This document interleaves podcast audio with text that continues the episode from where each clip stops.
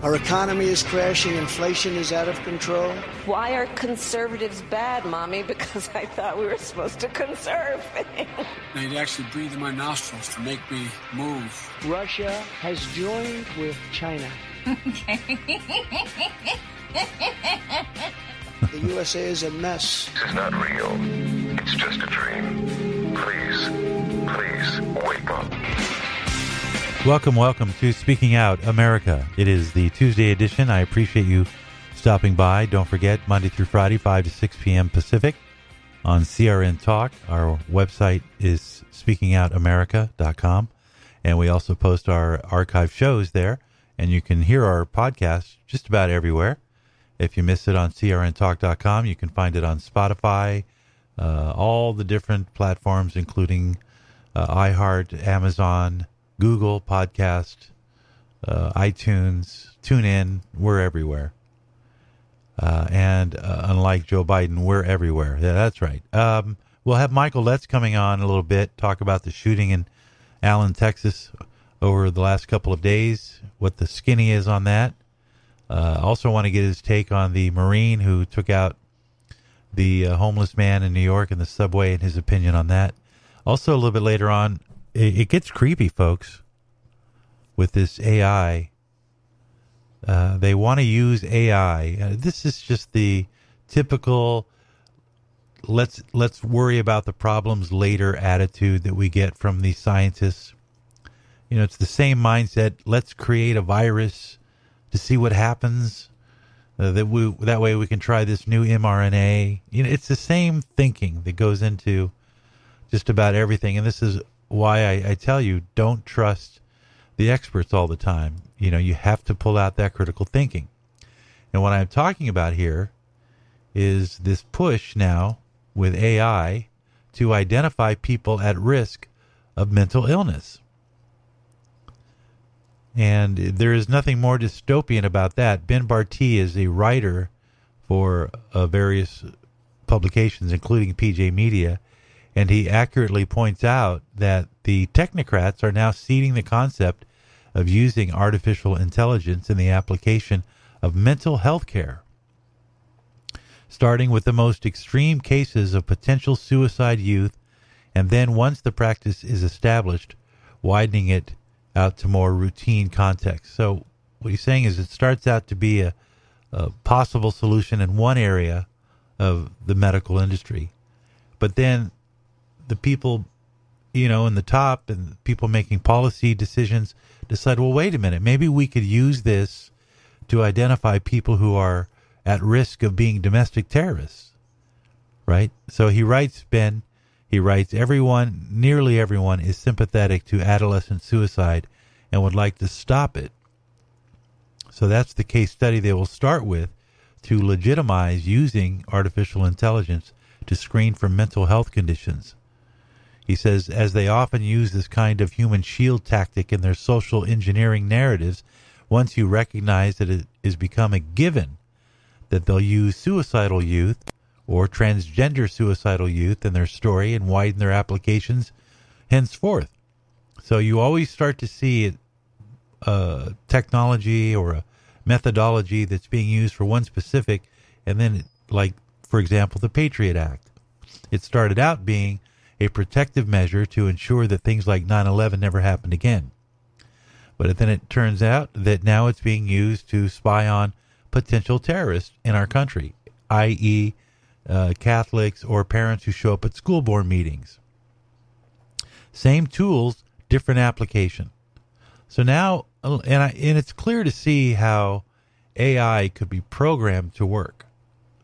But I want you to listen to a story that is a good example of how the media jumps on in and they start putting their spin and then they use their uh, perspective to convince you the listener that this is really a good idea because it's it's all about safety so here is a, a here is a piece of of uh, media from NBC News talking about the benefits of using AI to screen for mental health illness. Listen to this.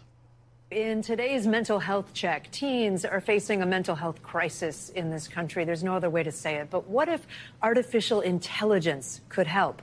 NBC News technology correspondent Jake Ward is here with me. Uh, Jake, we should warn viewers that we are going to talk about preventing suicide here. This is a potentially positive use of AI. That's absolutely right, Kate. I mean, we know that AI can pick patterns out of data that a human analyst really cannot see. Well, it turns out that artificial intelligence may, in fact, be able to get out in front of the signs of some very distressing mental health crises in young people. Uh, and it's not just that, it's on all people. And Bartee uh, goes on the record as saying, I'm going to make a prediction right now that at some point in the not so distant future, perhaps the next edition of the Diagnostic and Statistical Manual which is what doctors and psychologists use to determine, you know, things like who has HD and what are the symptoms. That's called the DSM. Uh, says, the author of this article, that he believes that they could use this technology to weed out right wing ideology, or perhaps even people who are religious. I mean, you could put any kind of red flag algorithm you want and look for keywords, and then in some fashion say, okay, well, we can tell by the by what this person goes to on the internet that they pose a risk and they should be treated. See, and then they can use the two birds, one stone scenario, which is they can use AI to neutralize political opponents and also aid in the chemical lobotomies and increase pharmaceutical profits at the same time.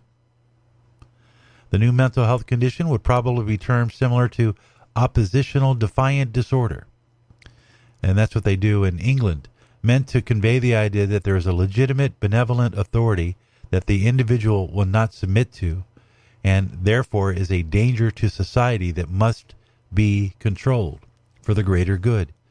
So, under the auspices, if you're following me along, the auspices is that this AI use of trying to figure out who's suicidal or who poses a risk to themselves will eventually be a tool to show and expose those who are not a risk to themselves, but a risk to the established authority. And that's where they say we're talking about protecting the greater good. And that's how they get people to sign on to this. Oh, well, I think it's a good idea. If we can prevent just one child from committing suicide, then we will have saved the day.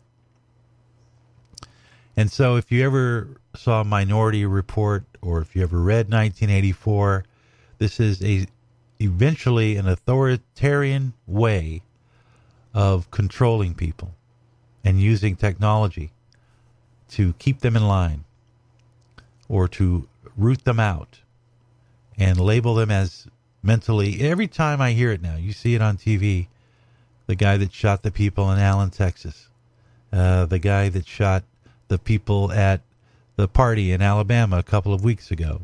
And uh, and it just goes on and on and and now you got the guy that was uh, he had mental health illness. That's all they say is mental health. Neely, the guy in New York, he had mental health. Well, what kind of mental health illness?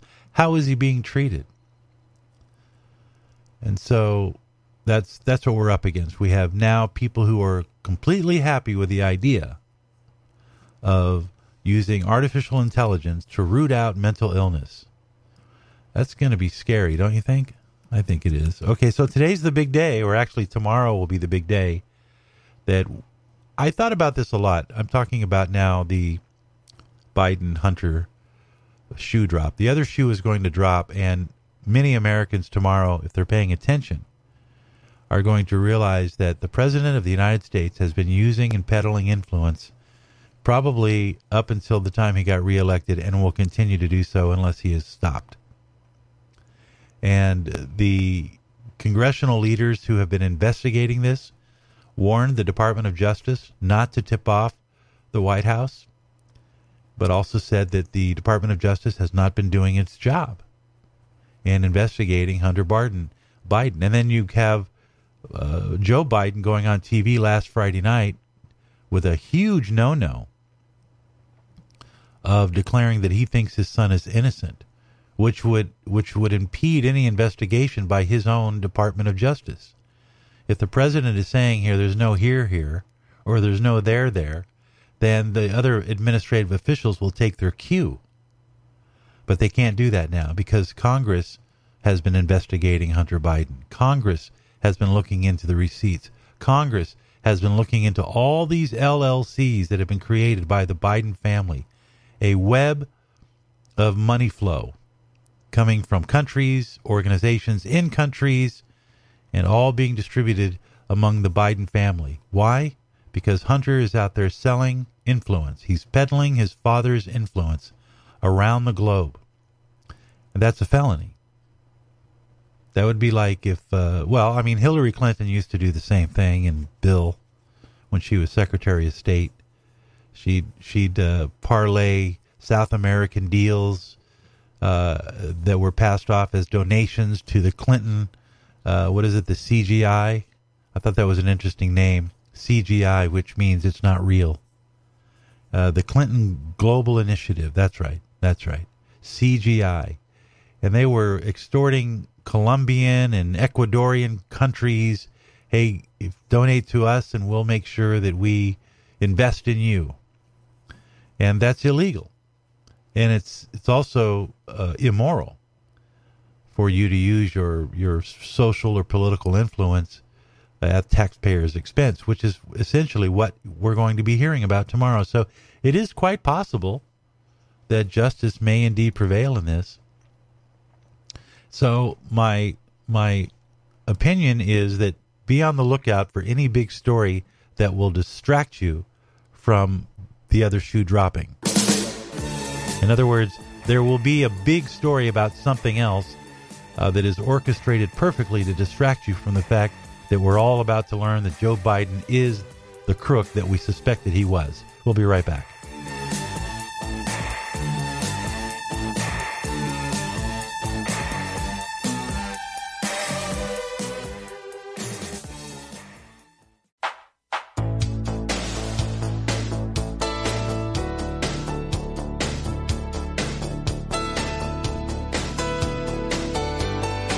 In a minute, we'll catch up with Michael Letts. He is the CEO of InvestUSA.org. He does a tremendous amount of work for law enforcement officers across the country, uh, often on his own dime. And uh, it's he's a man that keeps an eye on things. He's particularly enthusiastic about protecting our Second Amendment, and for good reason. And uh, he's going to be joining us in a minute to kind of give us an overview of what we saw in Texas last week with the shootings and how Invest USA is continuing to support our police officers. And also, I want to get his take on that takedown of the homeless man in the um, sub- subway, uh, Jordan Neely. Talk about that. Also, reparations is something that is one step closer to possible reality in California, and it's just crazy. And we'll cover that in a little while. And I do have some salient points that I want to make about that, but I'll get to that in a little bit. Um, also, I, I wanted to just, uh, I, I jotted this down as a note yesterday as I observed the news. I want to share with you the difference between real news and fake news. So if you'll indulge me in just a moment here on Speaking Out America. So I, I just want to give you a list of what the fake news is that the media wants you to pay attention to. Now, these are all stories that you see every day, and they really have no bearing on anything that has to do with you. It's just distraction. These are, you know, if you have a cat, you ever do the laser pin where you get them to, you know, run up against the wall and try to catch the the laser pin. Well, this is what fake news is. It's specifically designed. Well, it's low hanging fruit. And take it from somebody who's been in the media for a long, long time. Low hanging fruit is one, easy to produce, and two, usually requires very little thinking and three has also very little meaning on your life other than being somewhat interesting. But they really have no relevance to the big picture, which is our security, our safety, and our freedom. Those are the three the three pillars by which every human being, you know, security, whether it's food security or home security, and then you've got safety, which is being able to leave your home and not fear being attacked by someone or ha- having someone not be able to come into your home. And then also uh, your freedom to self, uh, I suppose, perpetuate. Those are the important things. Anything that affects those three things is what matters or what should matter. So here's a list of fake news. which you'll see every night, that doesn't mean a damn thing. Anything to do with Disney, anything to do with racism, anything to do with trans rights, anything to do with the Florida Don't Say Gay bill, which is a fabrication invented by the media and the left. Uh, anything to do with DeSantis running against Trump is fake news, and it's deliberately to try to drive a wedge between Trump and DeSantis. And then we've got Disney versus DeSantis, which is a bunch of hot air that doesn't mean anything to anybody. Tucker Carlson. I'm sick and tired of Tucker Carlson. Let me be the first to say that it's starting to look like okay, Tucker was great, got a lot of ratings. He did what most journalists should be doing, including most of the journalists on Fox News. Okay? So he's gone now, but he still can't speak because he's under some kind of contract, uh, either a non compete or a DNI or something. Uh, and so what? That's his that's his thing. If he's going to stick to that and he's not going to say anything, then when you see headlines like "Let Tucker speak" and all these, eh, clearly I, I admire the man, but what he does now really has so little impact on me and my family and my future. Really. Ukraine. Does anybody even know what's going on in Ukraine anymore? The only time I ever hear about Ukraine is when Joe Biden writes another check. And we've now invested 1.2 billion into this war that is clearly a war between Russia and the West. That's all it is. It's a territorial dispute that could lead to World War III. And the people that are in charge, the Jake Sullivans, the Nulands, the Victoria Nulands, all of those backroom people are making decisions that could destroy civilization. And do they care? No. Uh, but it's fake news because they're not giving us the real story. A good economy is fake news. If you're hearing on the news how great the economy is, you're not paying attention. What they don't show you are the homeless encampments that are exploding all across the country.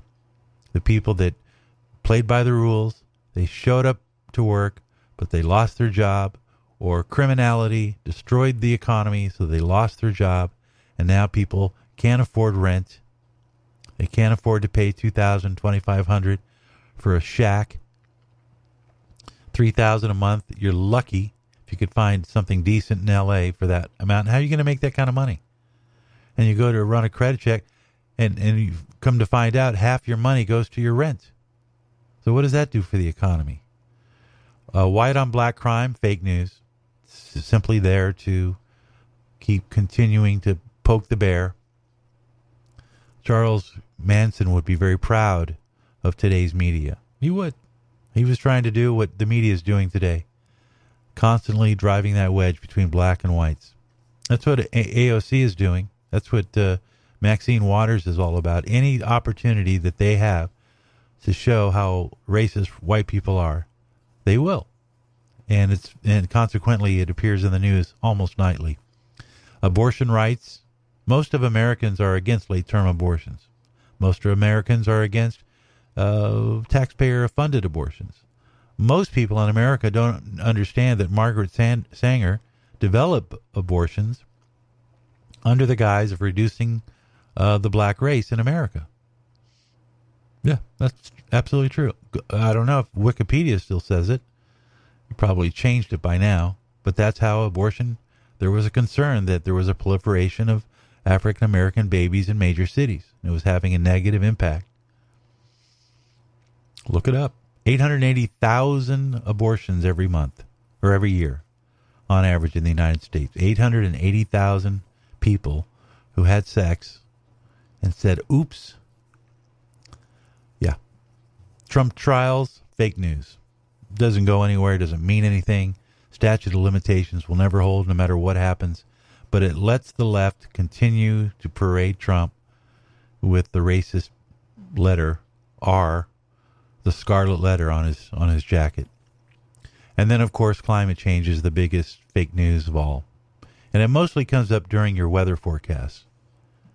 That's just a quick update. Now, real quickly, here are the here are the real news stories we have less than a minute, but I'll be quick.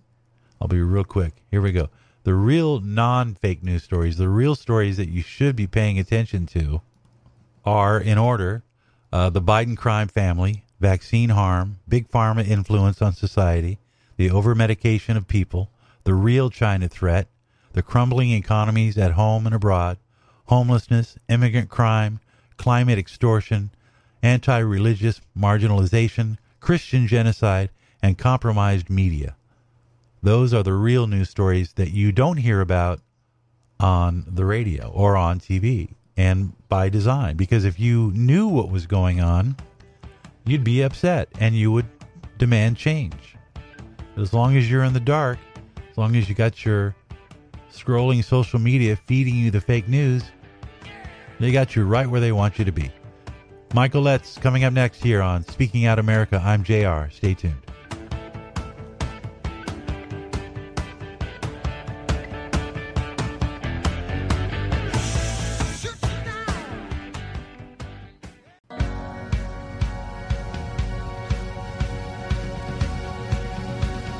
Welcome back to Speaking Out America. And it's unfortunately it's not good it's good that I have the guests that I, the the guests that I have, but it's not good under the circumstances because usually when Michael Letts is on the program, we're talking about another tragedy, which in this case is the tragedy in Allen, Texas, over the weekend. A shooter uh, who left what is it nine people dead. It's unbelievable. Just and and some of them kids, ranging from the age of five to sixty one years old. And of course, the media is all over it. He's a Hispanic guy but they're trying to paint him as a white supremacist, which uh, I scratch my head on that. But I want to play this Newsmax for you. This is a Newsmax piece that describes a little bit about the shooter, Michael, and then I'll get your opinion. Michael, by the way, sure. is the CEO of Invest.org, law enforcement officer, former law enforcement officer, uh, and very respected in the state of South Carolina. Uh, listen to this, Michael.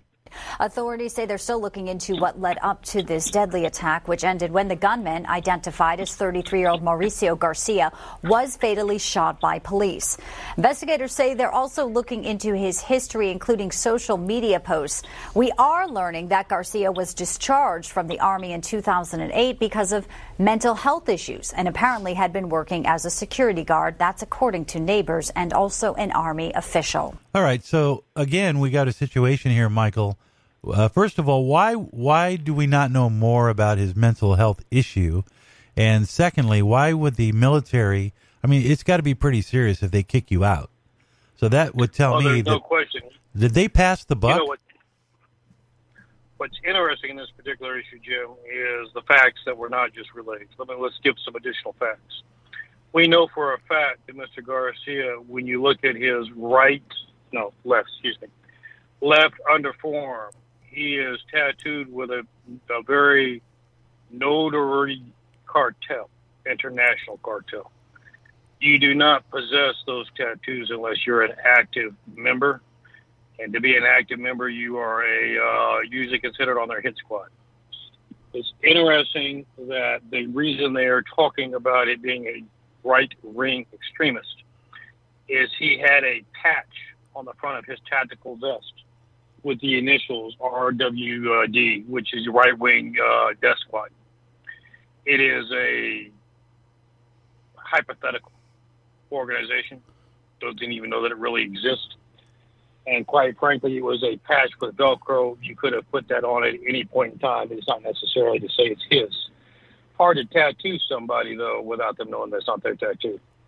So the truth of the matter is Jim, is there are a lot of other things behind the scenes dealing with the cartels on this particular incident. Why are the cartels involved? Well, you're fixing to do away with Title 42, which means that you will now have hundreds of thousands of additional illegal immigrants crossing the borders. And what does that do? Now, you understand cartels are a business, Jim. They do human trafficking, sex trafficking, and they do drugs. And quite frankly, you and I both know, let me use this analogy. If I have a gas station on the corner of an intersection and I'm the only one there, I get most of the business. Somebody opens one across the street, I start getting less. You start opening another one on the other corner, another one on the other corner, you know what happens. So there is a distinct interest in the cartels in making sure that uh, they control the flow of illegal immigrants. That is why you're beginning to see now territorial issues coming up, and this will not be the last time you will see this across this country.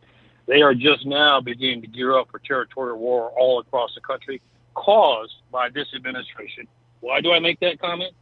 Had we dealt with it the way it should have been dealt with, Jim, and closed our borders and cut off the uh, human trafficking and the drug uh, cartels coming across the border, we would not be having this conversation today. That's a very interesting perspective, Michael, because I was coming from the uh, perspective that this man was mentally ill, maybe probably over medicated, and that he was sort of a well, like I said, you know, the the military just sort of passed the buck, said we don't want to deal with well, this guy. and to be honest with you, Jim, you are correct. Okay, you know, it, it's it takes a unique person to go in and just randomly open fire and realize they're going to ultimately pay the price. They're mentally ill to begin with. So your perception is not wrong. Is all I was doing is taking your perception and adding some content to it so that you could understand how he was able to get the operation able to be pulled off. Of course. And so but I and I also agree with you because what I see happening now with the influx of immigrants, they're coming in and our government is doing nothing to stop it is exactly this. Pretty soon you're going to start seeing these turf wars play out in all the cities that these immigrants are being moved to. But in the typical ones, now we see it happening in Dallas, Chicago, Atlanta, and it's not going to get any better uh, as long as this administration doesn't change its policy. Oh, it's going to get worse. We're just hitting the tip of the iceberg, quite frankly, Jim. Uh, there is a reason behind that.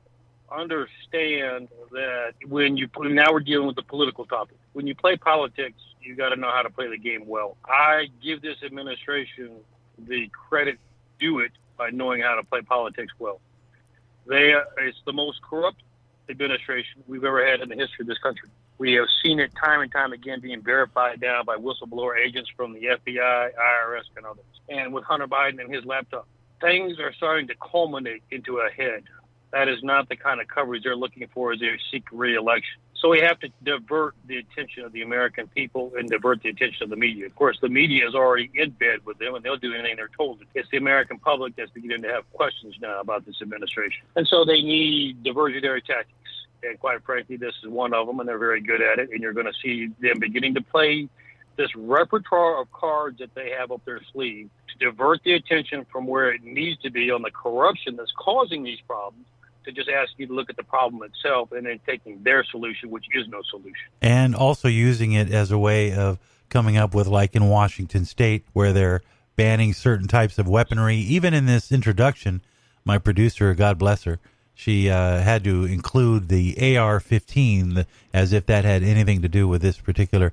Other, I mean, wh- why why is it they keep using oh, it's AR-15's fault that these are happening. Can you explain to me the mindset? What's the point? What, what difference does it make what kind of weapon they use? Yeah, you're so correct. And here's what I tell people all the time because we do this all across the country. There is no difference with an AR-15 and a 45 handgun in terms of the amount of weaponry it will fire. It only fires one bullet at a time. And however fast I pull that trigger. The only difference is uh, the AR-15 has a little bit more powerful round but quite frankly, either round will do sufficient damage that it doesn't really make any difference. So they're using that as a tactic to generate fear, when quite frankly, that has nothing to do with it. What needs to be held is what you're talking about, Jim, is the accountability of the people that are pulling the trigger. And until we hold people accountable for their actions, we'll have no resolution to the crime that's sweeping this country. Well, you got that right. And uh, real quickly, your thoughts on the Marine that took down the homeless man in the subway. Now, he, the Marine, is being labeled a racist and all these other charges against him. He did the right thing, didn't he? I mean, aren't we supposed to protect ourselves against potential assailants? There's no question he did the right thing. And again, let's talk about facts that your listeners need to be aware of. First of all, this assailant, Mr. Neely, had attacked and assaulted a seven year old girl, had tried to push a grandmother in front of the uh, train numerous times.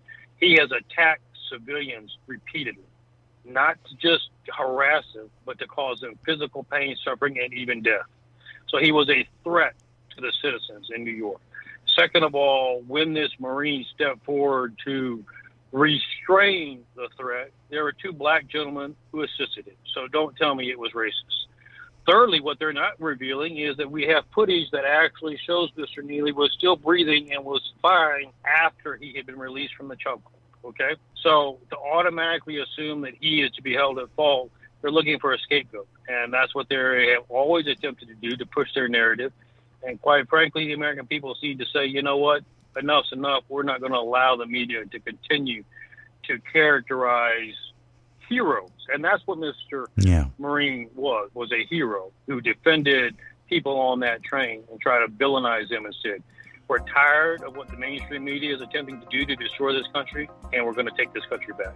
Michael Letts, he is a terrific guy, and we're so glad to have him stop by and fill us in on the real news. You can go to michaelletts.com. That's L E T T S. Michael Letts, thank you so much for stopping by, CEO, founder of InvestUSA.org, and we'll see you next week, okay? Thanks again. Be safe. Thank you, Jim. God bless. We'll continue in just a moment. You're listening to Speaking Out America.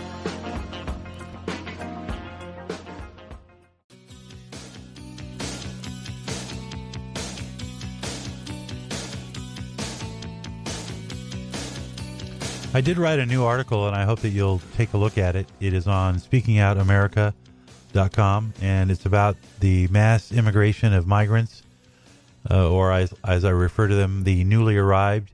And I, I, this is just continues to be a nightmare for the Biden administration. And uh, again, another example of how the media has completely slanted the coverage because what they're not showing is the impact that this mass migration is having in places like uh, El Paso and elsewhere. And it's the small towns that that are along the border, Brownsville, Laredo, uh, areas south of Tucson. These areas are all already being impacted by the mass migration, the allowance of all of these migrants into the country. Now, let me just say that I grew up in a mi- migrant family. My stepdad, from the time I was six till the time I was 14, uh, I lived with him and he had married my mom. And he was a recent arrival from Mexico. He grew up in a very small town, originally from Zacatecas. Could barely speak English. And it was in that period of, say, seven years where I got to learn up close what a Mexican family is like because a lot of his relatives came through our home and then they moved on to other places. Most of them ended up migrating up in Toppenish, Washington. And I lay out all of this in my brief article on speakingout.com, speakingoutamerica.com. And the point is, is that at its heart, I completely, and I've always understood the lure of North America. If you are living in a in a country that never seems to go very far, their economy never seems to get better, the criminality only seems to get worse. Of course, you're going to look naturally for a place to go where you have opportunity. So I don't want to hear any of this this crazy stuff about how I'm a racist. But I will tell you there is an element to a third world country, which much of, of Mexico is, through no fault of their own, by the way. Uh, and the ravages of the cartels is beyond compare. The cartels make more money, and there are six of them, I think, major ones. And they each make the equivalent of what Apple makes in profits every year. And now we have the China connection that's flooding the streets. And only now is our government paying attention. Only now are they looking at the fentanyl deaths. And I warned you about this three years ago, five years ago, ten years ago. The, and, and it's by the way, it's the Republicans' fault as well as the Democrats' fault. The Republicans like cheap labor, Democrats like votes. They like people being dependent. And you know who gets crushed in all of this is the middle class. Because it's the middle class whose daughters get raped by the criminality element. It's the middle class, you know, in many ways it's it's the same story as what happens when you have a clash between cultures in Europe. You know, you have this influx of people that come from other countries where they have a completely different moral structure or a completely different philosophy of life or a completely different religious outlook. And when you put one culture against the other, one of them will would, would will come out on top. There's never a merger of the two. It's like, you know, when they used to experiment with the killer bees. Remember back in the 70s and 80s how these bees were coming up from Africa or uh, South America? And these bees were going to destroy the more nascent bees of America. So they thought they would create a hybrid, take uh, a very calm bee and made it with a, a, you know, these killer bees. And what happened was you had a more of a strain of killer bees. So you can never you can never predict the outcome when you merge two two cultures, which one is going to rise up. And history teaches it's usually one or the other. If one doesn't subjugate, it will dominate the other. And that's what we're seeing in these no go zones in Europe, where people, French, can't go into these areas because they know they're going to get robbed, they're going to get attacked, they're going to get oftentimes raped, assaulted, even murdered. And now you're starting to see these pockets. It's been this way forever in Los Angeles. You know, there's certain areas you just don't go into after dark. And it's still the case, and probably even worse. And again, it's the drug influence, it's the cartels, it's the territories, it's the lack of proper law enforcement. But none of this concerns Biden. None of this. It just, they just keep opening the door and rushing him in. And it's unbelievable the infliction on this country. And it's not because I have anything against Mexicans who want to come here or Central Americans or Guatemalans or Haitians, how, how they got to the, the continent, I have no idea. But you have to have a controlled immigration. You have to. Because you have to allow for the body to absorb the new influx. It has to have time to, to regulate itself. And it's only fair for everybody involved. And when you have 3 million illegal immigrants flooding into a country all at once, the only thing you can expect is disaster. It's not going to get any better. And this ass that's in the White House doesn't give a crap about his country. I mean, it's insulting for me to think that this man thinks he's doing anybody any good. And by the way, the people that are here, the legal migrants, they're impacted as well. African Americans in large cities, they're impacted as well. It puts pressure on housing and rental prices and job availability it's hard for me to fathom that this guy can be so blind to the suicide that he is committing on behalf of his country under the guise of whatever virtue he's looking for. So, and and the left wants to paint it as racist because we how dare we object. You know, so let's now turn our attention to this other issue that has reared its ugly head, and it's about reparations. And here we are talking about reparations. In California, they're one step closer. The story from a lady by the name of, let me see if I can find the story here. The they are there was a committee that was formed not long ago. The Reparations Task Force formally approved new recommendations on reparations for African Americans living in California. According to the approved recommendations, first and foremost, there is an apology that needs to be issued. The state has included a censor of the gravest barbarities, end quote. That's the apology. The apology would include such issues as housing discrimination in the past. It would also formally condemn former state governor Peter Hardeman Burnett over passing laws excluding African African Americans from the state. These are things that happened long ago. The monetary amount, the task force says $800 billion is the initial figure. 800 billion.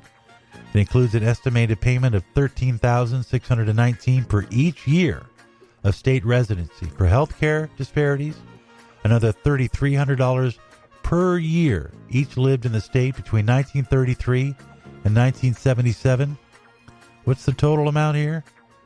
It's in the trillions. And you know who's behind it? A lot of people. Congresswoman Barbara Lee, Democrat from California. She's running for the Senate. And she says of the proposals on Sunday that reparations are not only morally justifiable, but they have the potential to address long standing racial disparities and inequalities. So, what do you think is happening here? I'll tell you what's happening. What do you think's going to happen? Well, first of all, if they never get to the actual payoff, you're going to see riots in the street. That's just that's just a fact.